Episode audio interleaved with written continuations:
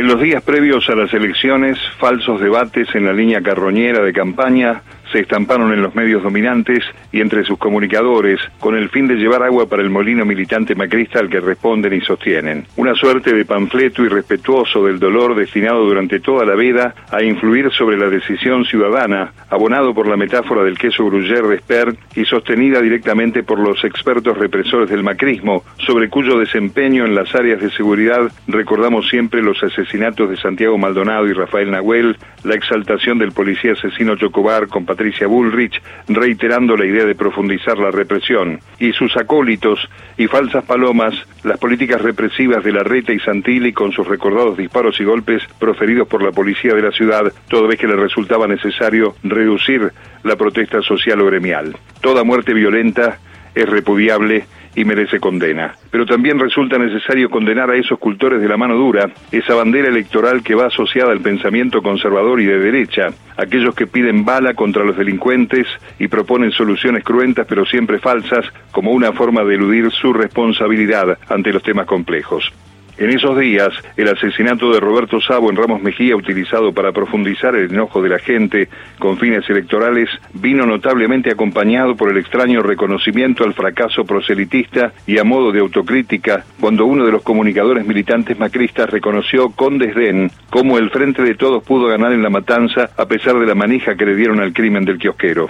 Tampoco hay mejor o peor violencia institucional con relación a la dependencia donde reportan los criminales. Los informes de la Coordinadora contra la Represión Policial Institucional indican el promedio de asesinatos por fuerzas represivas del Estado producen una muerte cada 20 horas. Desde la mirada de los Miley, los asesinados, personas honestas en la mayoría de los casos deberían haber tenido su arma para defenderse y de ese modo agregamos nosotros, regresar al siglo XIX, en enfrentamientos internos en situación de violencia y en tiempos de presunta paz interior. La gravedad de estos días, sembrada en forma exponencial por los imbéciles pro gatillo fácil, choca con la realidad de la violencia que ellos proclaman porque les resulta más fácil ir por ahí, sembrar más muertes y dolor bajo el rótulo de terminar con la inseguridad que llegar al profundo de las causas.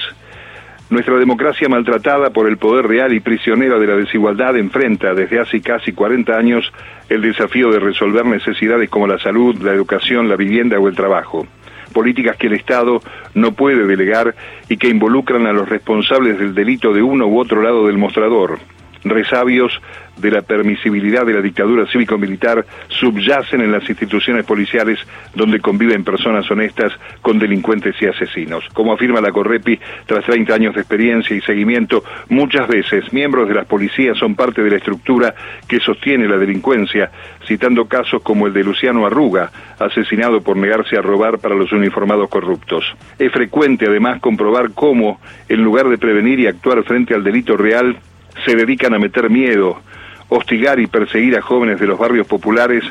solo por portación de cara y aspecto, y también hemos visto la acción represora contra quienes se organizan socialmente y reclaman por derechos. Hay detenciones arbitrarias que terminan en tortura y asesinatos en cárceles y comisarías, causas armadas, sobre todo con los jóvenes, y si son pobres y negritos, mucho mejor. Es decir, todos los estigmatizados por la clasificación de la dirigencia neoliberal o conservadora que pide bala contra los delincuentes, pero enmudece cuando el asesino uniformado actúa bajo la inspiración de esas ideologías retrógradas.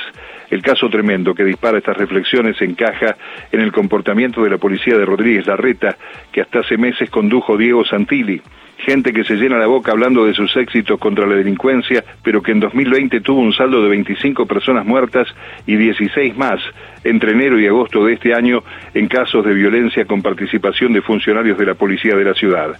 El de Lucas González no es un caso aislado. Es la fuerza para la que Macri le dio una asistencia irregular de coparticipación que fue utilizada para armarlos hasta los dientes, pero hueca en materia de derechos y formación y como vemos incapaz para la selección y seguimiento de sus agentes, entrenados más para la brutalidad que para la prevención del delito. Peritos en plantar pruebas y siempre dispuestos a la vara de goma o de plomo también son víctimas de la desigualdad sostenida por el poder real que los necesita como peones para la violencia represiva y custodios de bajo costo para sus privilegios junto con la obligación de traer el Poder Judicial al siglo XXI, sería bueno que esta sociedad acompañe y se asesore cuando llegue la próxima oportunidad de votar a la hora de acompañar las expresiones de esta violencia expuesta. Firmado Mario.